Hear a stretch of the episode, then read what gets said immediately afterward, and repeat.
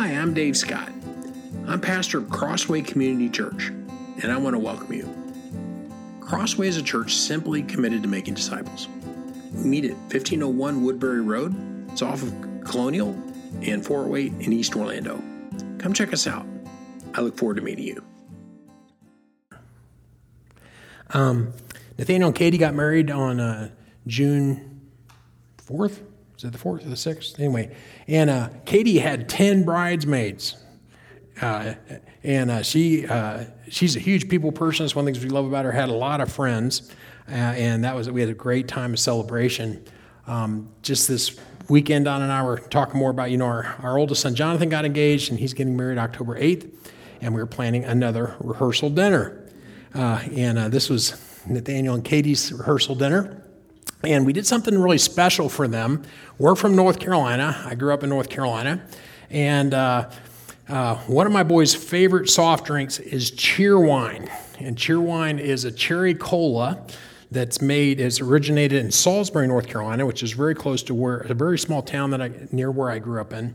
And my boys love Cheerwine. Matter of fact, Jonathan wrote an essay on Cheerwine. It's titled The Nectar of the Gods to, to apply for college, and he got a full scholarship to college. So I'm very appreciative to Cheerwine. It saved me a lot of money. and so for Katie and Nathaniel's um, uh, rehearsal dinner, you know, he said, "What are you gonna? What do you? What are? What are we gonna drink?" This is Jesus had the same problem, and so what we did was we got bottles of Cheerwine and we put little bow ties on them and little veils. Uh, for everybody at the reception. Now, you can get these at Cracker Barrel. Uh, you can also get them at uh, Four Rivers, uh, has in Bojangles. There's a Bojangles in, Salt, in uh, Sanford. There's only one, the closest one that I know of. Um, and uh, but anyway, it's, a, it's a, a, family tradition of ours. And so uh, my boys are very excited that I was able to na- title a sermon "Cheerwine." but Christ came as the new creator of new wine. Um, want us to look at this. What, what is a wedding? Um, well, uh, you know, John records here on the third day there was a wedding in Canaan of Galilee. Uh, well, a wedding is, is a celebration of something new, right? And you either love weddings um, or not so much. You know, it's this wedding schmedding. Uh, you know, okay, well, Jesus started with, a, with he, he had a miracle. And let's get on to the good stuff, right? Let's get on to the cross, to Calvary, the resurrection, where the real stuff happens. Well, um, John's included it here, and he's included it here for a reason. You know, weddings, uh, and this when I preach a wedding, one of the things I point out from Ephesians 5, Paul talks about how Christ uh, is preparing his bride for her wedding, and that he's washing her with the water of the word so she'll be without blot or stain or blemish. Of course, that means that she has stains on her and she has blemishes. The bride is both glorious, but also at times can be grotesque because it's fallen and broken. And so, weddings can they do remind us of the ideals, right? Uh, and great romantic uh, relationship, wedding, marriage, what could be greater, but also they remind us of the ways we fall short and the ways that our lives don't measure up to those ideals. Um, and uh, and so people have different reactions to weddings. But why does John start here talking about a wedding? Well, um, you know, John also wrote the book of Revelation, the last book in the Bible, right? And he wrote the first his three epistles, first, second, third John. And at the beginning of Jesus' ministry, he John recounts his gospel starting with a wedding miracle. Was this just a coincidence? Was this just uh, an accident? Um, uh, but I think not, um, because Jesus, John, according to his telling, he literally, Jesus pops the cork uh, uh about his uh, kingdom, the coming of his kingdom, at a wedding as his first miracle. And at the end in Revelation, Jesus the groom consummates what he started with what's called the marriage feast of the Lamb. Uh, so, for example, in um, uh, Revelation chapter 19, verse 7, it says, Let us rejoice and exult and give glory to him, for the marriage of the Lamb has come, and his bride has made herself ready. And then in two chapters later, in 21, uh, we see this picture of a new heavens and a new earth, a new creation. For I saw a new heavens and a new earth, and the first heaven and the first earth had passed away, and the sea was no more. And I saw the holy city, New Jerusalem, coming down out of heaven for God, prepared as a bride adorned for her husband. And he who is seated on the throne says, Behold, I am making all things new. Write these down, for the words are trustworthy and true. So notice that John, the apostle, bookends his account of Jesus' uh, announcement of his kingdom and his, his, his, his consummation of his kingdom with weddings. Not also note here in Revelation the language of new creation, a new heavens a new earth. Behold, I will make all things new. This is very significant for understanding John chapter 2, because a wedding is a celebration of something new. It's a celebration, in fact, of a new creation. He says, I saw a new heavens and a new earth. And this is the eschatological new creation that was prophesied, the new creation. And so, um, uh, so this is new creation. It's a metaphor, and you know, wine is actually uh, used in Scripture as a prophetic metaphor for new creation.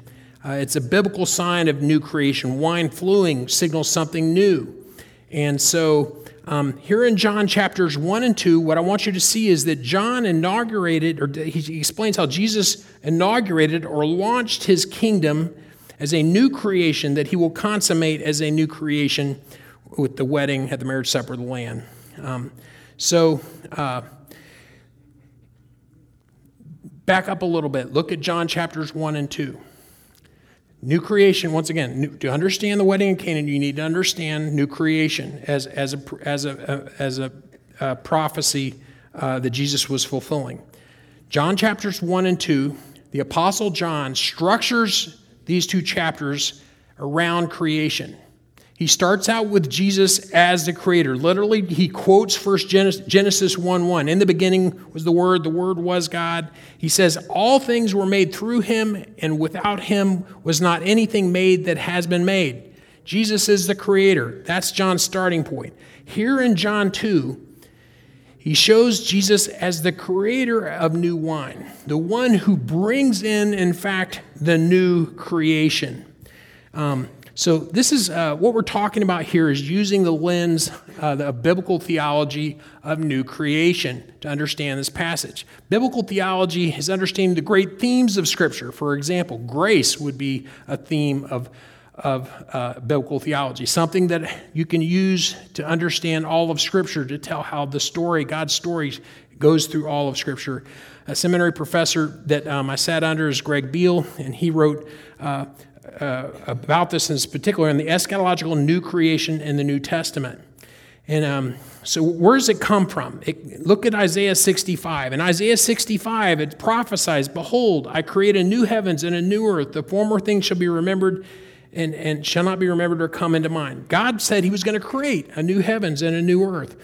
Um, and, uh, and we know that Christ himself was the first fruits of that in his resurrection. Paul says that here in 1 Corinthians chapter 15, in this famous chapter on the resurrection. He says that uh, he's the first fruits of those who have fallen asleep. And literally, that, that word, that phrase, first fruits, is a technical phrase that's very significant. That's a, that's a, uh, a new creation uh, metaphor. He's the first fruits of the new creation. Uh, literally, as his glorified body was the first of, of, and one day we will have glorified bodies as well. He's the in breaking right, uh, of, of the new creation. And so, um, in, in, but, the, but the new creation wasn't just about new bodies, it's also about a new covenant. In Hebrews chapter 18, the writer of Hebrews says, in speaking of a new covenant, he makes the old one obsolete, for what was becoming obsolete and growing old is, is ready to vanish away. Jesus brings a new covenant. John is very explicit this, about this in John chapter 1 that Jesus brought a new covenant. Moses brought the law, Jesus brought grace. Um, and so um, uh, here we see it. What's the message of John, right? Jesus is God. Believe in him and through him live. From, from John chapter 20, verse 31. Jesus is the beginning of God's story. John says that in John chapter 1. He's also the end of God's story. We're going to see that in just a minute. But he's also the shift in God's story. What is the shift? The shift is the shift of grace, this new covenant of grace that's now breaking in with the announcement or the beginning of God's new creation. Um, so you know, first notice from going back to chapter one, John struck, he, he, he puts Jesus as the Alpha and the Omega, the beginning and the end. We, in, the, in the first parts, he's the beginning, he's God, he's the Word, the Word was with God, the Word was God, right? Verse 1. And then he goes through names all the different names of God through chapter 1. He's the Word, he's, he's creation, he's life, he's the light of men, the true light, the only Son, Jesus Christ, the only God, Christ, the Lord, the Lamb of God, the Trinity, Son of God. Uh, he's, he's Rabbi, he's a Messiah. He's a human being from Nazareth who's the son of Joseph named Jesus. And then what is the last thing he says in the last verse of chapter 1? He says, You will see angels of God ascending and descending on the Son of Man.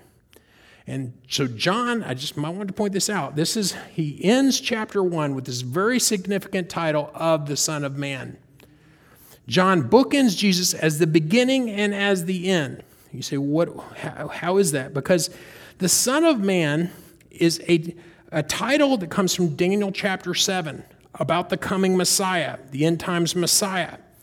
In the latter days, the heavenly, the, the, the, the Ancient of Days will appoint a new heavenly figure, right? Uh, and he will be granted authority and glory and sovereign power, and his kingdom will be everlasting and indestructible. This is the Son of Man figure of Daniel chapter 7. And so when John refers to Jesus as the Son of Man. He's point, he's, he's, he's, he's uh, uh, platforming Jesus as the end time Son of Man who inaugurates an everlasting, prevailing new creation kingdom. How does this apply to Jesus? Well, four times in the Gospels, Jesus is accused when he uses the, the, the title for himself of Son of Man. He's accused of blasphemy. The Jews didn't use this phrase for anybody. I mean, it sounds like he's just saying he's a man, he's a human being, he's, he's you know, he's human. But that's not what that phrase means. And nowhere in the Gospels will we ever see Son of Man just mean human. It means specifically, it's referring back to the Messiah that was prophesied in the Old Testament. Matter of fact, Jesus was crucified for claiming to be the Son of Man. That's how significant this phrase is. So when John starts out saying that Jesus was in the beginning, he was the Word, he was with God, he was God he is the Alpha, and he's saying he is the Son of Man, the one who's going to sum up all times, the one who's going to have an everlasting kingdom that's indestructible and prevailing. He's saying he's the Omega. John 1 says he's the Alpha and the Omega. Okay? So, but, um, uh, so he's casting Jesus here as the Son of Man who's bringing a new divine era, a new divine epic, an epic of grace. See, John's writing to a Jewish audience, and uh, the Jews were living in the age of, of, the law, the age of Moses, um, and uh, the age of the uh, the age of the law was inadequate, uh, and now a new age of grace is is needed. A new age of grace is, is Christ is bringing, right? And Jesus is the new age. Jesus is the one who brings grace. Um, and that's what John says in the middle of his chapter, in chapter 1. He, he, grace came with the Son, who grace upon grace, glorious grace, God's grace, right? And so he's very clear that this man, Jesus, the one who's made flesh, the one who's dwelt among us, we see his glory. This man is bringing a new covenant of grace, this Son of Man. Um, so this is all important to uh, understand as a context for the wedding of Canaan and how John is going to explain uh, this story so that you understand this isn't just some Hugh, Hugh Grant rom com about some wedding crasher, right? Jesus is showing up at somebody else's wedding and, and, and okay, he, he makes some really great wine. That's not, it's a lot more significant than that. Um, because Jesus making the water into wine demonstrates his latter day fulfillment as the Son of Man who completes purification who erases shame and who ushers in a great, great a new creation. Let me say that one more time. Jesus making water into wine demonstrates his latter day fulfillment as the Son of Man who completes purification, erases shame, and ushers in a new creation. Um, uh, so um, let's, let's go on into the, the, the, the, uh, the story here. Verse 1. On the third day, there was a wedding at Cana in Galilee, and the mother of Jesus w- w- was there. Now, why is John counting? It says on the third day. Why is he counting? If you look in chapter 1 and chapter 2 of the gospel, John is giving very specific uh, facts and details to this story. He's not just telling some myth that's up in the high in the sky. He's saying, yeah, this is Peter, and Peter's from Bithlo, and Jesus, and Jesus is from Geneva. And like, why in the world would you mention Bithlo and Geneva? John is mentioning these facts, which are otherwise obscure, don't really make, make any difference, because they have significance, because they tie this to history. And when he says that the, there's uh, the third day, he put it there for a reason. He's not just wasting words to fill out a, a to fill out a, a, college paper where you have to have 500 words, you know, to turn it in. That's not the case. These are there for a reason. These details. Um, now, uh, so why is he counting days? Well, the, he says it's on the third day, but you need to go back and you need to count the number of days in chapter one. And literally, the third day is actually the seventh day. And I want, how, how do we know that? Well, the first day, and John, he gives these days clearly in chapter one. The first day is the day that the delegation is sent by the Pharisees to John, okay? The second day is the day that John announces Jesus is the Lamb of God. John's very clear. The next day is the day the disciples go home with Jesus. Then the next day, Andrew announces Peter to Jesus. Then the next day, Philip introduces Nathanael to Jesus. And then John says, from that day, the day that Nathanael met Jesus, the third day, three days later, there was a wedding at Canaan. Now, Jews counted days with what's called um, inclusive reckoning. And you may remember this from the resurrection story where it said that he would rise on the third day, but he was, he was crucified on Friday, but he rose on Sunday. You say, well, that's not three days. Well, that means what inclusive reckoning means is that every every portion of a day is counted as a day. So Friday afternoon is counted as a day, Saturday is counted as a day, Sunday morning is counted as a day. So that's why Jesus rose on the third day. The same thing here. The day that Nathanael met Jesus is a day, the next day is the second day, the third day is the day of Canaan. But that makes the day of Canaan the seventh day. John chapter 1 and 2 are structured around creation and new creation. The seventh day is the day of completion, it's the day of rest. And Jesus comes as the new creation to complete God's covenant, to give a new basis of grace. And so, uh, when he's doing that, John is not just he's not just positioned Jesus as the creator. He's now in chapter 2 positioned Jesus as the new creator the one who brings and announces and breaks in with new creation. Um, so he says, in, uh, on the third day, there was a wedding at Canaan in Galilee, and the mother of Jesus was there, and Jesus was also invited to the wedding with his disciples. So, uh, you know, it doesn't say whose uh, wedding this was. Obviously, they were family or friends of Jesus and Mary because they were invited. Uh, we don't know whether it's on the bridegroom or the, or the bride side or the groom side, um, but we know that uh, Canaan is about anywhere between, depending on which place it's it's it's identified with archaeologically. It's between four and nine miles from Canaan. So um, Jesus, uh, he comes, and his disciples are invited as well. One of the interesting things this tells us is, in fact, that if Jesus is invited to the same wedding that his disciples are invited to, that they, they grew up in the same area, they grew up in the same relational network. They knew each other. When you grew up in Davie County, everybody in Davie County knows each other. If you go to Davie County today and you ask about the Scott family, chances are they'll know where they are and they can tell you where we lived. Even if they live on the other side of the county. Well, it's a small place, it's the country, people knew each other. So that's an interesting observation here. But everyone was invited and it says in verse 3, it says that when the wine, ran out, the mother of Jesus said to him, They don't have any wine. Now, uh, Joseph is only mentioned in chapter 1 as, as Jesus' father. He's never mentioned again in the Gospels, which gives us reason to think, and he's not even mentioned here, is that he's probably already passed away and she's probably already a widow by the time Jesus is an adult. And so, as a widow, it'd be very uh, normal for a widow to lean on her first son in, in, different situations. And so, Jesus says they don't have any wine. Um, uh, and, you know, uh, Some people think that Jesus, Mary is, is expecting Jesus to do a miracle here, but Jesus hasn't done any miracles. So Mary hasn't been able to see Jesus through that lens yet because the rest of the Gospels haven't happened yet that you and I are aware of.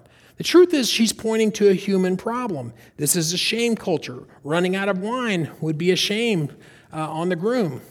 Uh, running out of cheerwine is a great shame. so we made sure we didn't run out. Um, Mary says there's, there's no wine. Now, once again, we always need to look at the Old Test- the New Testament through the lens of the Old Testament. And in fact, what Mary is saying here echoes a passage in the Old Testament from Isaiah in chapters uh, uh, 24 and 25. And in Isaiah, here's what it says about the state of Israel prophetically The wine mourns, and the, the vine languishes, and all the merrymaking sigh. No more do they drink wine with singing. Strong drink is bitter to those who drink it. But then it's and then it turns and it says what God's prophetically going to do. On the mountain of the Lord, the Lord of hosts will make for all peoples a feast of rich food, a feast of well-aged wine and of rich, full uh, food full of marrow and of aged uh, wine that is well refined. Israel was without wine; they were empty. Right? God promises a new day of flourishing, a new day of blessing. And so this is a statement about Israel's uh, religious bankruptcy. And so um, it's interesting that Jesus, that Mary says there's no wine. Jesus responds to her and says, Woman, what, is, what, is, what does that have to do with me? My hour hasn't come. And his mother said to the servants, Do whatever he tells you. Now, the, the, the phrase here when he says woman, uh, in English, that's, that's a pretty strong response. Uh, it could even be taken as chauvinistically, it could be taken as being dismissive or not respectful. Uh, the truth is, is that in Jesus in Greek, uh, it's not that strong. There is still a mild rebuke here, to be sure. Uh, and, and, when he says, What does it have to do with me? My time hasn't come yet. Um, but, you know, the phrase woman is closer to, in, in the South, as we say ma'am, right? Uh, you know, and I still say ma'am to my mom. Um, but, uh, so it, it's, not, it's not disrespectful in that way. But Jesus does create distance between himself and his, his mom when he says, Woman, what does that have to do with me? My hour hasn't come yet. Um, and, uh, you know, uh, here at the beginning of his ministry, Jesus even declares his freedom from a human agenda. And Jesus had already been baptized in chapter one. He started his, his as he's an adult who started his ministry. He's been anointed by the Holy Spirit. And Mary, like all of us, his mother, must approach Jesus through his role as a Messiah by faith. Um, she can't impose on him as, as a mother. And, and Jesus is very clear about this boundary later on in the Gospels that, uh, that uh, his main relationships is not about biological relationships, it's about relationships that are based through faith. Um, and this, this isn't meant as a disrespect because he uses the same phrase at the, at the crucifixion to say, Woman, behold your son. So it's, it's, not, it's not in that way, but, uh, but he is uh, drawing a line here. He says, My time hasn't come yet. Now, it's interesting that he says, My time, my hour. What does he mean by my hour? Well, that points to his passion. His hour is the hour of his death, right? And uh, John here um, dedicates the whole second half of the Gospel of John is about the, the days that led up to Jesus' death. And he says, My hour hasn't come. This is a foreshadowing, a reference to an event that's going to be developed later. It's going to be explained later in the gospel. Uh, all the Gospel of John moves towards the cross. But you can't think of these, these, these miracles and signs that lead up to the cross as if, okay, this is irrelevant. Let's just, let's just fast forward to the end and see how this thing ends up. Now, Donna likes to fast forward movies to the end to see what happens, uh, and but we kind of we got to avoid that that temptation here at the Gospels because the truth is is that each of these miracles, each of these interactions, each of these parables all build. They lay the foundation for. In fact, they all foreshadow the glory that we're going to come to see fully manifest at the cross. So they're not irrelevant. Um, and his mother says to his servants, Do whatever uh, he tells you. Um, so Mary here shifts uh, from being relating to as a mother to a, a response of faith. She's placing her faith in Christ. Verse 6 Now there were six stones of water there for the Jewish rites of purification, each holding 20 to 30 gallons. And Jesus said to the servants, Fill the jars. And they filled them to the brim. So, first notice it says that there's stone jars. These weren't uh, uh, pottery jars, these were stone jars, and that's a significant detail. Uh, these, it probably means that this was uh, a priestly house. This is, this is a, these are luxurious jars. Normal jars, more affordable jars, would have been made out of clay. Uh, stone jars actually had to be hand hewn. It's a lot more meticulous process. They're more precious. They're more expensive, and and these would have been uh, owned more likely by a priest. The reason why is because stone is impervious, so it can't be uh, it can't be um, in any way contaminated. And for purification jars, to have jars that can't be contaminated would be more preferable. So this this story is associated with with Jewish priestly purification. These jars would purify the utensils and and and before they had a meal um, to make sure that they were they were uh, clean, but they were empty. The jars of Jewish purification were empty. Jewish ritual religion fell short. And so here it says that they filled them to the rim. Jesus completes and fulfills the Old Testament requirements of purification to the rim, what they could never do. Um, in verse 8, he goes on and says, And he said to them, Now draw some water out and take it to the master of the feast. And so they took it. Jesus says, Draw some water out. Notice that it says draws water out. It doesn't say he dips water out. In English, there's a difference in usage between drawing water, which would be from a well, and dipping water, which would be from an open vessel, right? The same is true in Greek. Greek has a specific word for drawing from a well, and it's different from the word from just uh, dipping water, like with a ladle. This word means drawing from a well. What does that mean? Jesus told them to fill the purification uh, jars with water. Then he says, now, gar. That's, a, that's a state of contrast in the Greek. He's, you filled the jars with, with, with water. Now, draw water, Jesus says, from the well. And so it's interesting that the, the, the grammar seems to indicate that the water comes not from the, from the vats of purification, the water jars of purification. It comes from this new bucket that's drawn from a new well, and that's the water that's brought to the to the uh, steward of the feast, and that's what is turned into wine. So, um, uh, the water that is made into new wine doesn't come from purification jars. It comes from a new source, right? Why? Well, if, if it had come from the jars, the script, the, the, the, the passage is very clear that there would have been over 100 gallons of, or more, probably 100, between 100 and 150 of, of wine. And what's the comment of the master of the feast? The comment of the master of the feast is not about the quantity of the wine, it's about the quality of the wine. And if it had been, if, if all of a sudden 120 gallons had been brought to him at the end of a wedding, he'd be saying, Why have you been hiding all this 120 gallons of wine for? That's not what he says. He makes a comment about the quality of the wine because it didn't come from the vats, it was new wine that was drawn from the well. Um, and so, uh, and when the master of the feast tasted the water, now become wine, and did not know where it came from, Though the servants who had drawn the water knew, notice the phrase again, drawn, uh, as from a well. The master of the feast came to the bridegroom and said, Everyone serves the good wine first, and when the people have drunk freely, then the poor, then, then the poor wine, but, but you have kept the good wine until the end. New wine from a new well, the well of living water, right? The one, the only one who John says is the true life, right? The only place of life.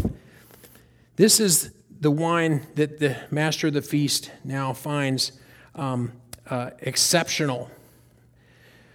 And in saying this, the, the, the waiter, the master waiter saying this, notice that the, the shame that would have been on the groom here. See, the groom had to provide all the wine, and for him to run out of wine would have been a shame because this is shame culture, right? It would have been a shame to all the group that are, all the, the guests that are here. It'd been, it'd been a, it'd be, he'd be losing face. But Jesus has kept him from losing face. Jesus has removed the shame. You know, um, shame is now gone. Shame was one of the first effects from the fall. If you go back to Genesis chapter 3, what happened when Adam and Eve sinned? What? Well, they immediately saw their nakedness and they hid. Why? Because the enemy automatically is speaking shame into them. And shame comes between them and one another, and it becomes between them and God. All of us have shame. We all do. And we all need to deal with our shame in the light of the cross. We need to allow Jesus to address our shame.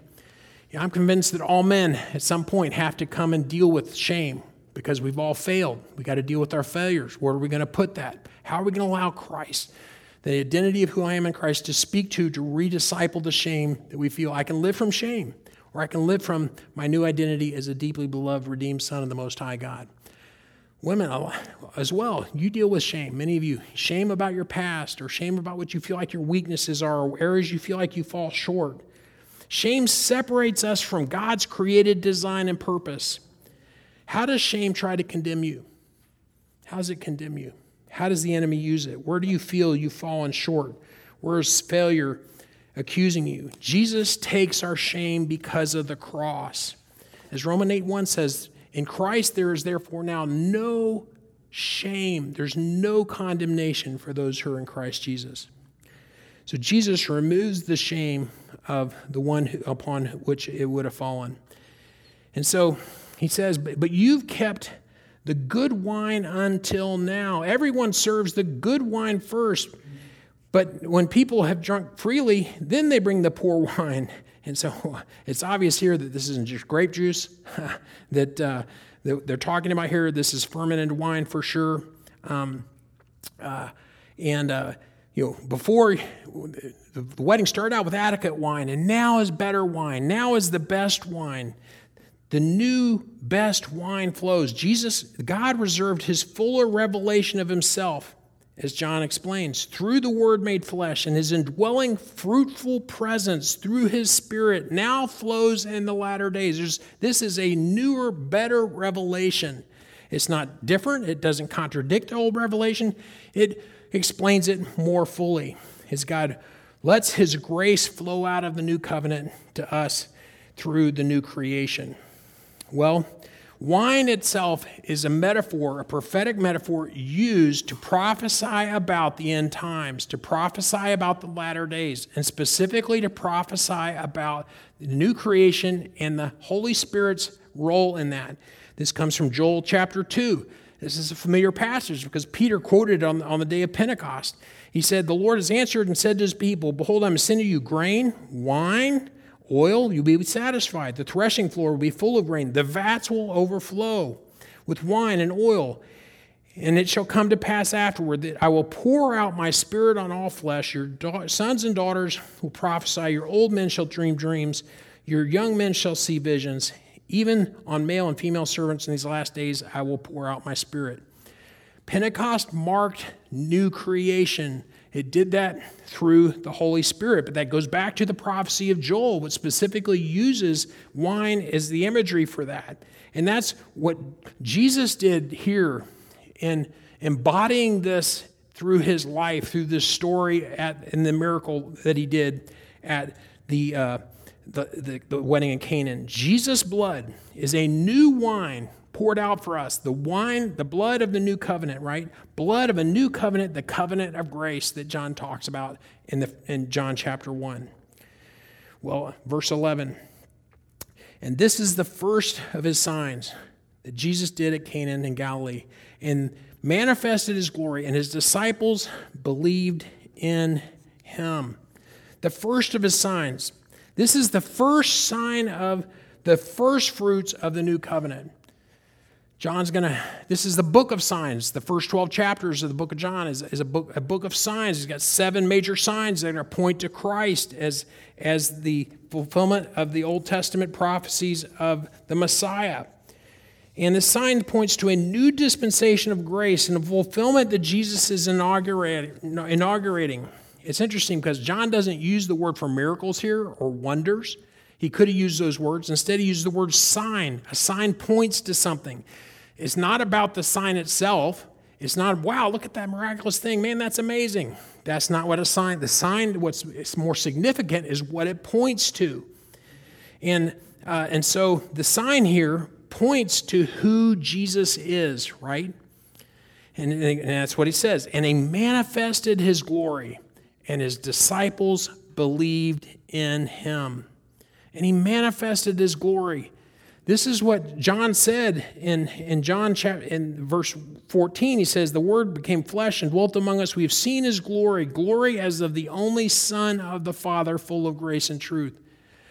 It's about the glory of the Son now being manifest as the Son of Man, as the fulfillment of the, the, of the Messiah who will establish this everlasting and prevailing kingdom that was prophesied um, going back to the Old Testament prophecies and now is fulfilled here in the Gospels.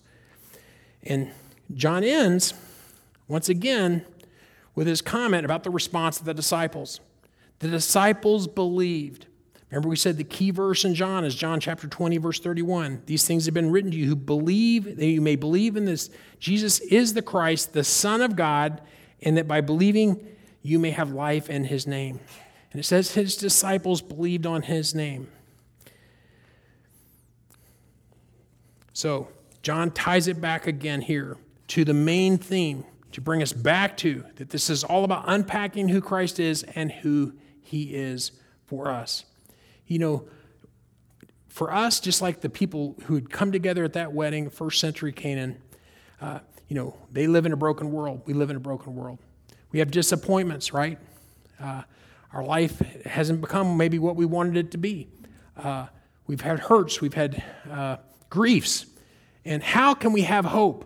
How can they have hope? They waited for hope for, uh, for hundreds and hundreds and hundreds of years. God had said hope was coming. He, he'd said that, that uh, there was going to be a coming Savior. And now we know that He has come. And uh, even as they waited for Him, now we wait for the future fulfillment, the completion. It was inaugurated, it was begun, it was launched then at the beginning of Jesus' ministry, but one day we will see and it will be fulfilled. And like the people of Hebrews chapter 11, who didn't see it realized in their lifetime, one day we will see it, and it will be all before our eyes. And we'll be around the throne in Genesis and, and Revelation chapter 21, right? We'll be all around the Lamb of God. That's what we are moving towards, and that's where our eyes should be. Heavenly Father, we thank you so much that you sent your Son, the Son of Man, uh, sent by the Ancient of Days to, to start and grow a kingdom, a kingdom that is indestructible, a kingdom that is everlasting, a kingdom that is prevailing. And Lord, our lives are, are evidence of that growing kingdom to this day. But Lord, this isn't the end of the story, even as uh, what John experienced was the beginning, Lord. You are not finished yet. And Lord, uh, you will be vindicated in the end, Lord, when you will make all things new. And Lord, we wait for that day when we can stand around your throne at the marriage supper of the Lamb and we can praise the groom. We can praise, praise Christ, Lord, and for all that he has meant for us. We praise him now. We pray this in Christ's name. Amen. Thanks for joining us today and listening to this message from Crossway Community Church. Once again, we meet at 1045 on Sunday mornings at 1501 Woodbury Road, which is just off Colonial and 408 in East Orlando. Come check us out. I'll see you then.